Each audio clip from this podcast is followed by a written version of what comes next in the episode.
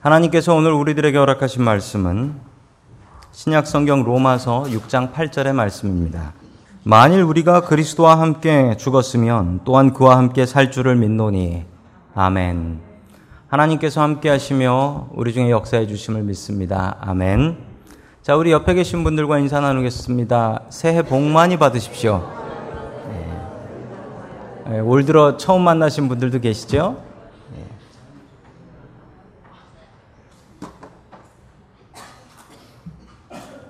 자, 나는 죽고 예수로 살자. 올해 주제 말씀입니다. 오늘 주제 말씀을 가지고 하나님의 말씀을 증거하겠습니다. 여섯 살 날 딸을 둔 아, 버지가 있었습니다. 딸에게 아빠가 이렇게 얘기했습니다. 딸 키우는 분도 이런다면서요. 어, 뽀뽀. 딸한테 뽀뽀해달라고 뽀뽀라고 했습니다. 그랬더니 딸이 나 아빠 담배 피워서 싫어 라고 하고 도망가 버렸어요. 아빠가 충격을 받았습니다. 아, 내가 딸한테도 버림을 받는구나. 올해는 내가 담배를 꼭 끊어야겠다. 라는 마음으로 담배를 끊었습니다. 독한 마음을 먹고 담배를 끊고 제일 하고 싶었던 일이 무엇일까요? 뽀뽀. 네. 딸한테 가서 이제 담배 끊었다고 알려주고 딸 뽀뽀라고 했습니다. 그랬더니 딸이 나 그냥 아빠 싫어. 그러고 도망가더래요. 괜히 담배 끊었네. 우리도 종종 이런 생각을 합니다. 우리는 몇 가지만 바꾸면 나는 참 괜찮은 사람이야.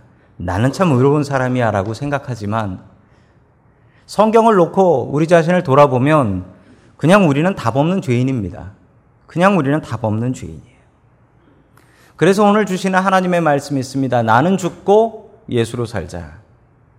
나는 정말 답 없는 죄인이니 나를 죽이고 예수로 살아야 됩니다. 오늘 말씀을 통하여 나를 죽이고 예수로 살 수 있기를 주의 이름으로 간절히 축원합니다. 아멘. 첫 번째 하나님께서 우리들에게 주시는 말씀은 나는 죽어야 한다라는 말씀입니다. 나는 죽어야 한다. 어렸을 적에 제가 참 저희 어머니한테 충격을 받았던 말이 있습니다. 저희 어머니께서 어, 화가 나면 어렸을 때부터 이런 이야기를 하셨습니다. 제 앞에서. 무엇이냐면, 내가 죽어야지. 내가 죽어야지. 웃으시는 분들은 나도 이거 들어봤는데, 어, 나도 이거 해봤는데, 이런 분들 계실 거예요. 내가 죽어야지. 처음에 저 얘기를 들었을 때 저는 하늘이 무너지는 것 같았습니다. 아니, 어머니가 돌아가시면 밥은 누가 하고 빨래는 누가 하나. 그것 때문에 너무 걱정이 됐어요. 그래서 엄마 죽지 마 하면서 울었던 기억이 납니다. 엄마 죽지 마 그러면서 제가 울었습니다. 아, 원래 저희 어머니께서는 82세가 되십니다. 어, 내가 죽어야지라고 하셨던 저희 어머니께서는 지금까지 너무나 건강하게 잘 살고 계십니다. 작년에 한국을 갔는데 어머니께서 화가 나셨어요. 왜 화가 나셨냐면 내가 아팠는데 자식들이 빨리 병원에 안 데려가서 고생을 했다라는 거예요. 그러면서 또 이 추억의 이 멘트를 날려주셨습니다. 내가 죽어야지.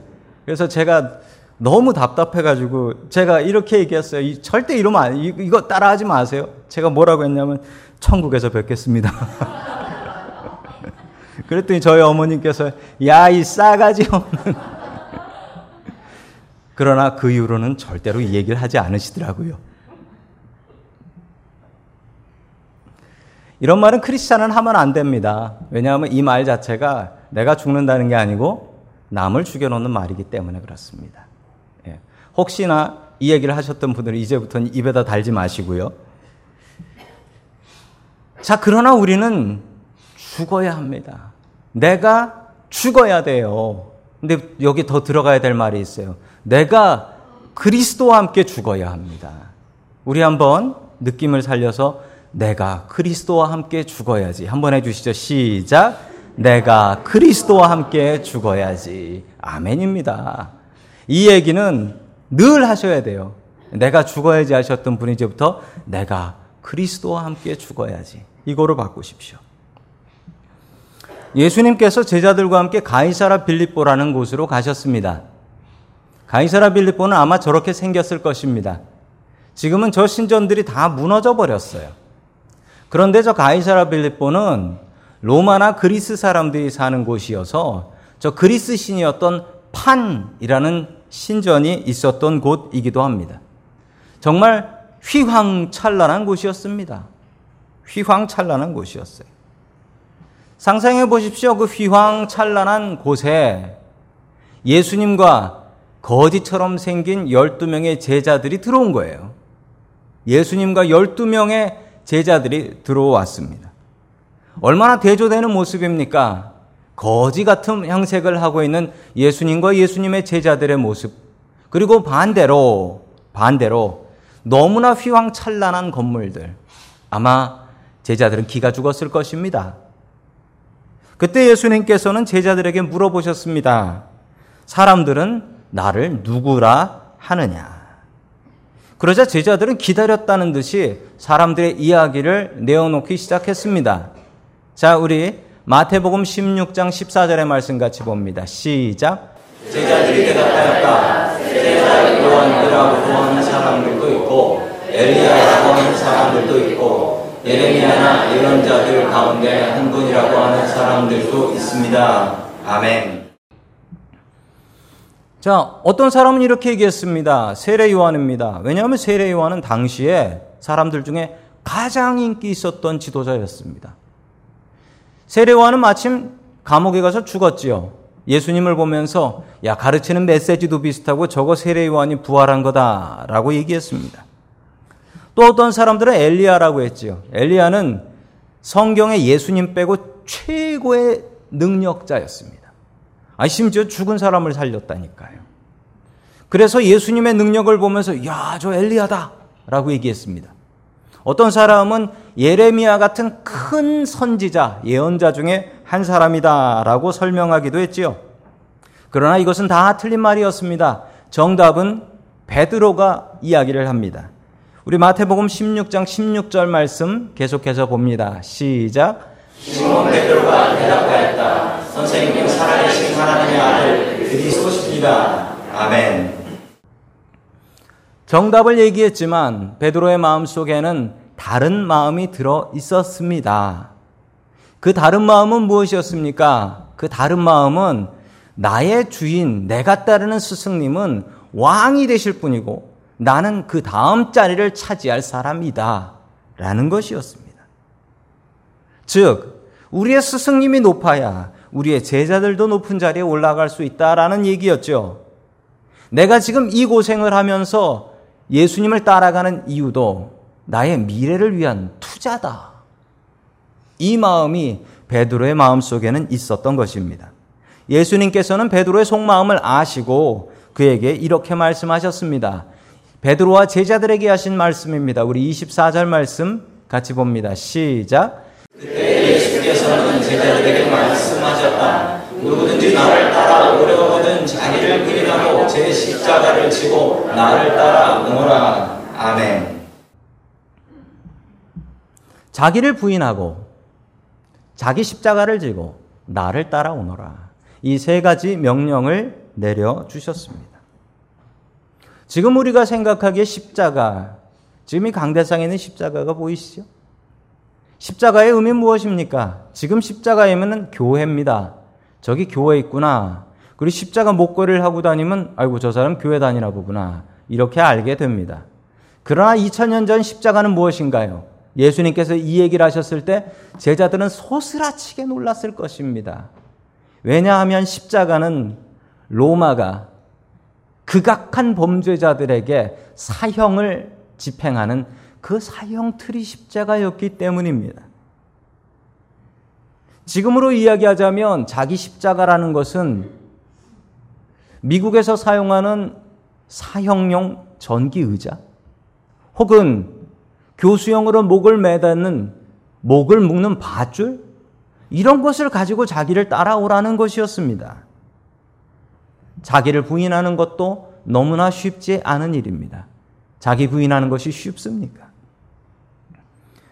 2018년, 그러니까 2주 전의 일이에요. 2018년 12월 21일에 한국에서 있었던 일입니다.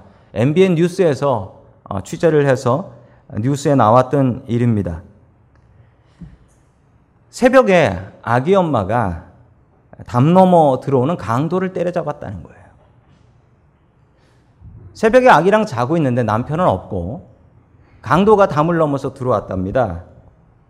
그것을 보고서 그 아내가 아기 엄마가 자는 아기를 내버려 두고 가서 맨몸으로 강도를 남자 강도를 때려잡은 사건입니다.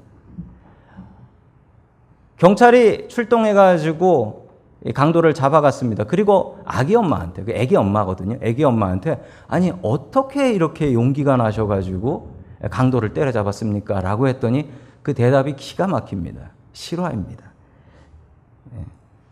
예. 술 먹고 기어 들어오는 남편인 줄 알고 때려잡았습니다.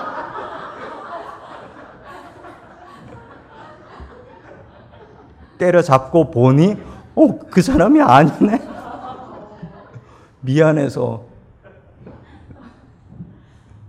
자기 부인이 이렇게 무섭습니다. 주님께서는 우리에게 자기를 부인하고 자기 십자가를 지고 주님을 따라오라 라고 명령하고 계십니다.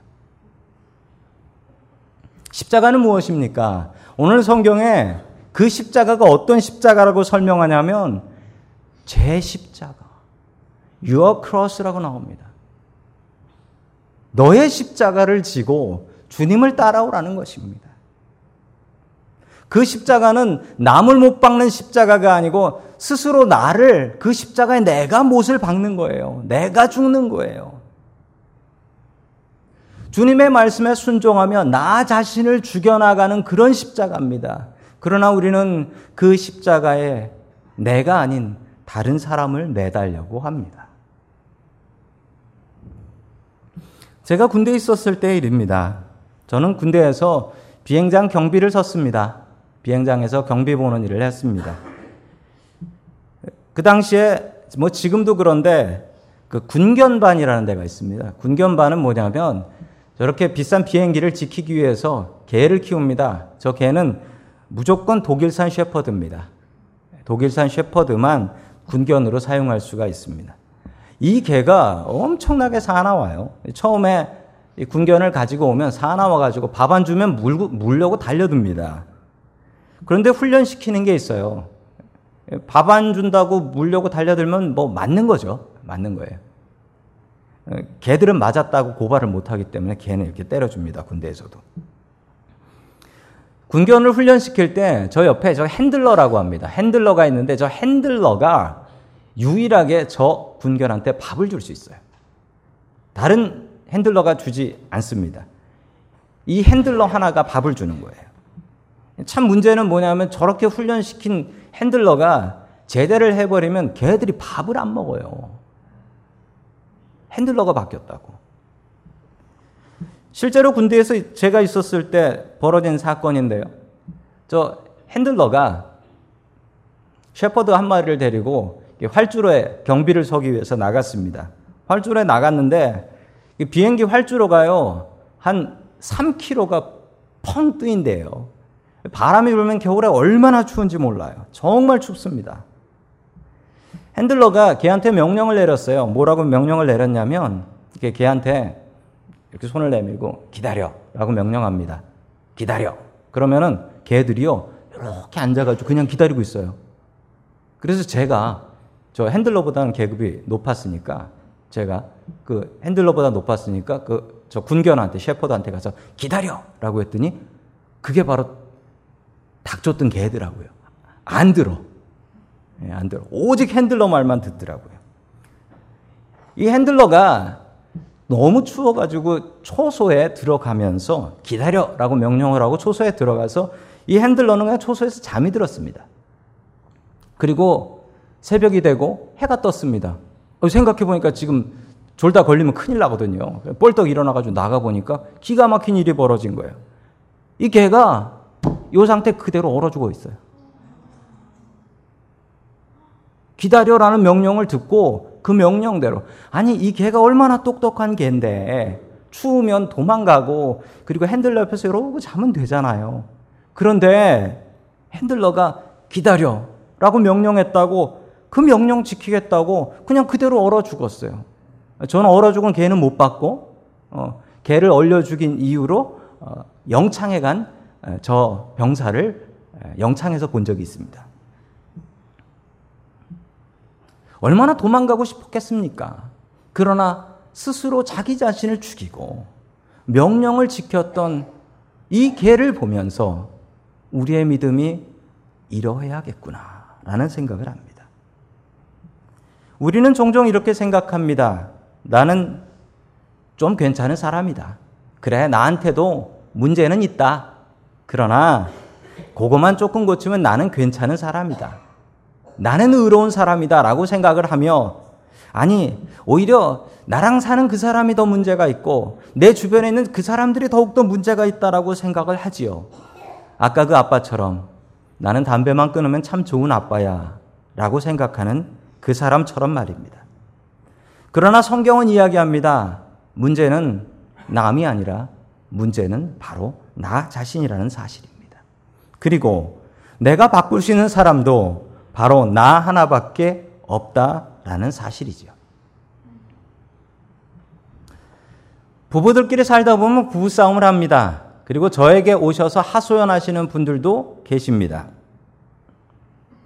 여자분의 이야기를 먼저 듣습니다. 여자분이 와가지고 우리 남편은 이렇고 이렇고 이래요 라고 이야기를 합니다. 들어보면 참 남편이 나쁘네. 그 생각이 들어요. 아, 어떻게 저렇게 나쁘냐. 그 얘기를 듣고 남편한테 가서 남편 이야기를 듣습니다. 남편의 이야기를 들으면 또 완전히 다른 얘기예요? 남편의 얘기를 들으면 아내가 문제가 있네. 아내가 문제가 있어. 그리고 제가 누굽니까? 저도 남자라서 남편 편을 들게 돼요. 문제가 무엇인지 살펴보니까 두 분이 다 의인이에요. 그게 문제예요. 두 분이 다 서로 의로워요. 내가 더 의롭다고 경쟁을 하는 겁니다. 그런데 행복한 가정이 있습니다. 행복한 부부가 있는데 행복한 부부의 공통적인 특징이 있습니다. 그 부부는 서로 죄인이라고 해요. 아니, 서로 죄인 정도가 아니라 그 집은 죄인들의 소굴이야. 서로 잘못했다 그래. 그런 집은 행복하더라고요. 우리는 스스로 죄인인 것을 알며 내가 죄인이라는 것을 고백 해야 합니다. 고백해야 돼요. 우리는 절대 의인이 아닙니다. 나는 죄인입니다. 지난 주간 특별 새벽 기도 있는 기간 동안 제가 3일 동안 금식을 했습니다. 원래 마른 체형이라 금식을 해도 별로 표는 안 나더라고요. 근데 배는 좀 고프긴 하더라고요. 제가 금식하면서 느꼈던 은혜는 자기 부인의 은혜였습니다. 내가 스스로 생각하기에 나는 좀 괜찮다라고 생각했던 나의 모습에 내가 문제구나, 내가 죄로 가득하구나, 내가 바뀌어야지 무언가 바꿔 나아갈 수 있구나라는 것을 알려주셨고, 주님의 십자가, 우리 주님을 따르는 것이 바른 길이라는 것을 주님께서는 알려주셨습니다. 주님께서 내 안에 사시려면 고집센 내가 죽어야 합니다. 고집센 내가 죽어야 살 수 있어요. 내가 주인하고 있는 내 마음의 방을 빈 방으로 만들어야 이 방에 주님을 모셔 드릴 수 있다라는 사실입니다. 교회 생활 해도 한결같이 안 변하시는 분들 있습니다. 이런 분들의 공통적인 특징이 있습니다. 그 공통적인 특징은 세다라는 겁니다. 세다. 센 사람은 변하지 않습니다. 센 사람은.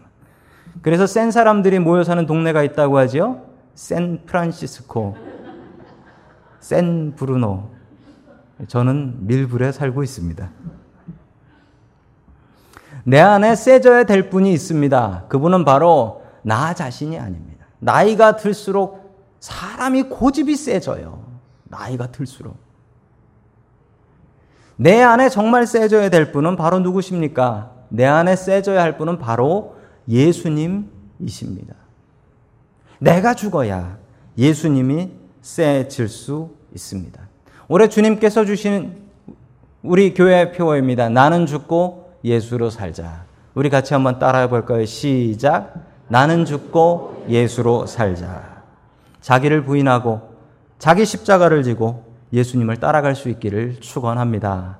아멘.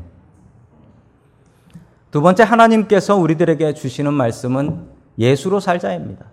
내가 죽었으면 예수로 살아야지요. Half Moon Bay에 가면 늘 있는 건 아닌데 Half Moon Bay에 가면 maze, 저 미로라고 하죠. 아주 규모가 큰 미로입니다. 메이즈가 있습니다. 가보신 분들도 계시고 못 가보신 분들도 계실 텐데 한번 날 잡아서 가보시면 아주 재밌다고 합니다. 저도 못 가봤습니다. 저에게 이게 있다라고 소개해 주신 목사님이 계세요. 그 목사님께서 사모님하고 가족들이 이 메이즈에 관광하러 갔습니다. 저희 뭐로 만들어졌냐면 지푸라기 헤이즈로 만들었어요. 그래서 똑같이 생긴 길이에요. 들어가면 정말 길이 어디가 어딘지를 알 수가 없대요. 안내하는 사람이 얘기했습니다. 보통 한 30분 정도면 나옵니다. 라고 하면서 들어가 보십시오 하고 가족을 예, 넣었습니다. 그 목사님도 똑똑한 분이신데 사모님도 아주 똑똑한 분이에요. 사모님은 간호사세요. 미국에서. 아주 똑똑한 분이세요. 어, 느 분이 더 먼저 나왔을까요? 목사님하고 사모님. 결과는 목사님이 30분 만에 나오셨고 사모님은 1시간이 넘어서 울면서 나오셨어요. 엉엉 울면서 나오셨어요. 그래서 뭐가 달랐나 보니까 사모님은 내가 길을 찾을 수 있다. 나 운전도 잘하니까 길 찾을 수 있다라고 생각해서 길을 보고 땅을 보면서 다녔대요. 땅을 보고 길을 보고. 근데 목사님은 이건 도저히 사람이 찾을 수 없는 길이다라고 생각을 하고 하늘을 봤답니다. 하늘을. 길은 똑같이 생겼으니까 길을 보면 계속 헤맨다라는 거예요. 하늘을 보니까 산이 보이고 나무가 보이더래요. 그거로 방향을 잡았답니다. 그러고 나왔더니 30분 만에 휘파람 불며 나왔고 사모님은 한 시간 뒤에 엉엉 울면서 나오더라는 겁니다. 참 이 이야기를 통해서 제가 귀한 교훈을 얻었던 것은 우리는 인생의 길을 찾고 싶어 합니다. 이 길이 맞는 길인지. 그리고 그 길을 봅니다. 근데 그 길을 봐도 그냥 이건 길이지 이 길이 어디로 가는지 알 수가 없어요. 우리가 이 길이 맞는 길인지 찾으려면 이 길이 아니라 하늘을 봐야 됩니다. 하늘을 봐야지 길이 보여요. 요즘은 그 뱃사람들이 운전하는 것이, 항해하는 것이 쉽다라고 합니다. 왜냐하면 GPS가 나와서 그래요. 지도가 다 나오고 내가 어디 있는지 다 안다라는 겁니다. 그런데 참 놀라운 사실은 이 항해사들이 정말 중요하고 복잡할 땐 GPS를 보지 않는답니다.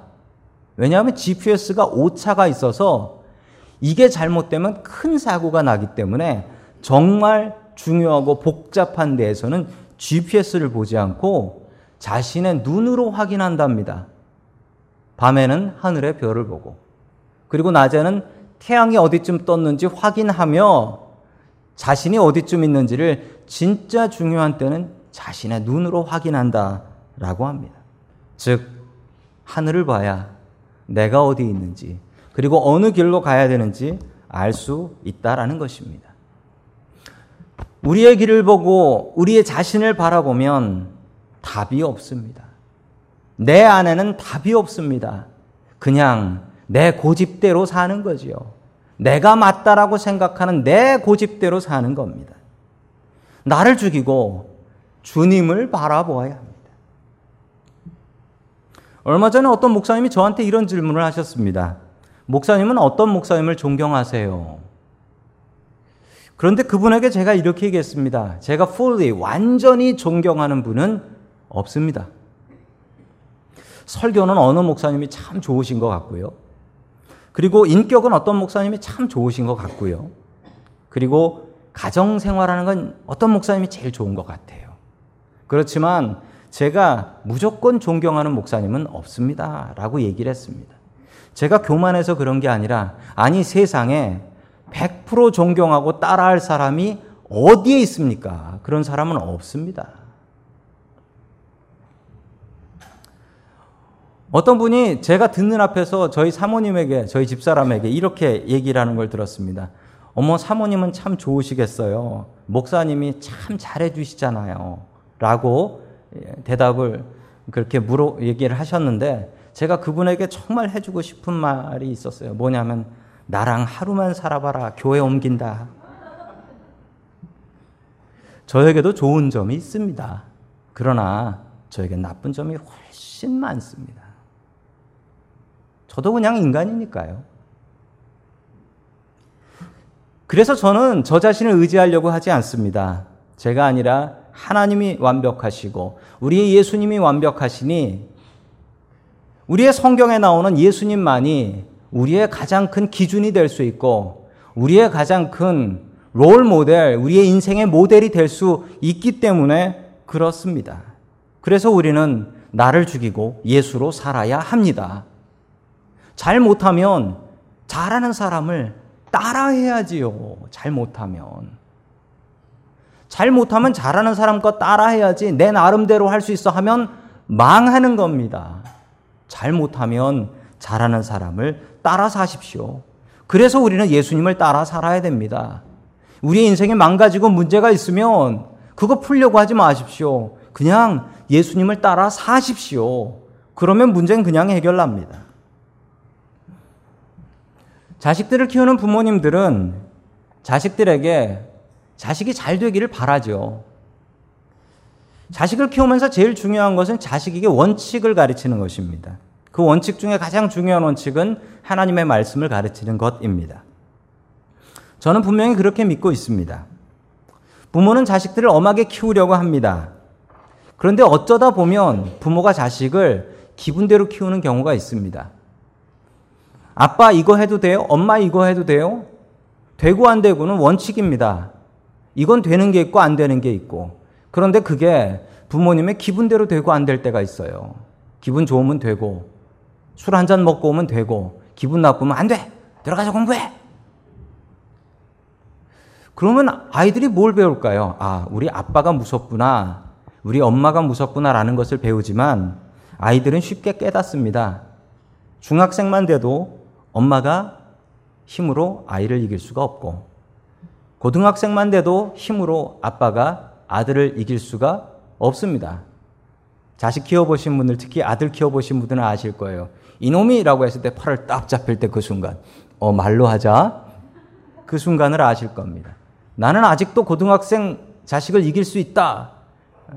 나 자신은 스스로 늙어가고 있기 때문에 언젠간 뒤집어집니다. 정말 중요한 것은 무엇입니까? 자녀들에게 원칙을 가르치는데 그 원칙은 바로 우리의 하나님, 그리고 하나님 말씀대로 사는 것을 가르쳐야 우리의 자녀들이 부모 무서워하지 않고 하나님 무서워하며 바른 길 걸어갈 수가 있는 것입니다. 집안에서 부모가 높은 사람이 되면 안 됩니다. 하나님이 높은 분이 되어야 됩니다. 내가 죽어야 되고 우리의 예수님, 우리의 하나님 세워드리는 곳이 가정이 되어야 합니다. 올해 주제 말씀인 로마서 6장 8절의 말씀을 같이 보겠습니다. 시작. 우리가 그리스도와 함께 죽었으면 그와 함께 우리도 또한 살아날 것임을 믿습니다. 아멘. 우리는 교회에서 수도 없이 내가 죽어야 한다라는 이야기를 듣습니다. 우리는 수도 없이 내가 죄인이다, 죽어야 될 죄인이다라는 것을 듣습니다. 그러면서 생각합니다. 그런데 내가 죽었는데 안 살면 어떡하지? 내가 죽으면 가족들이 변한다라고 하는데 나만 죽고 그냥 끝나면 어떡하지? 그런 우리들에게 분명히 증거로 주시는 말씀이 여기에 있습니다. 우리가 그리스도와 함께 죽으면 내가 그냥 죽는 게 아니에요. 그리스도와 함께 죽으면 또한 우리는 그와 함께 살아난다. 저는 그 또한이라는 말씀이 눈에 번떡 들어왔습니다. 분명히 그렇게 된다라는 거예요. 분명히. 앞에 일과 뒤에 일은 따로 벌어지는 것이 아니라 내가 그리스도와 함께 죽으면 반드시 분명히 틀림없이 그리스도와 함께 살아난다라는 것을 믿는다라고 사도 바울은 고백하고 있습니다. 어느 교인의 일입니다. 어느 교인의 일인데 제가 예전에 알았던 교인 한 분인데 그분이 이런 고백을 하셨어요. 자신은 평생 남편하고 살면서 불행했다라고 했습니다. 왜냐하면 남편이 아주 센 남편이었대요. 그런데 이 여자분이 말씀으로 은혜를 받았습니다. 말씀으로 은혜를 받고서 마음속으로 이런 생각을 했다고 해요. 나는 죽고 예수로 살자. 말씀대로 살자. 그러면서 이제부터 내가 변해야 내가 편하다라는 것을 알고 스스로 자기가 변하기 시작했대요. 그러고 보니 은혜 받고 나니 남편도 불쌍해 보이고 그리고 남편한테 더 잘해주기 시작했다라고 합니다. 그랬더니 기가 막힌 것은 자기는 기대도 안 했는데 그때부터 남편이 슬금슬금 변하기 시작하더라. 이 고백을 하는 것을 들었습니다. 내가 죽으니 예수가 살고 그게 내 인생의 답이었다라는 것입니다. 나는 죽고 예수로 살아야 됩니다. 올해 우리들에게 주신 주님의 말씀이 바로 이 말씀입니다. 내가 죽고 예수로 살자. 올해 부를 주제 찬양이 있습니다.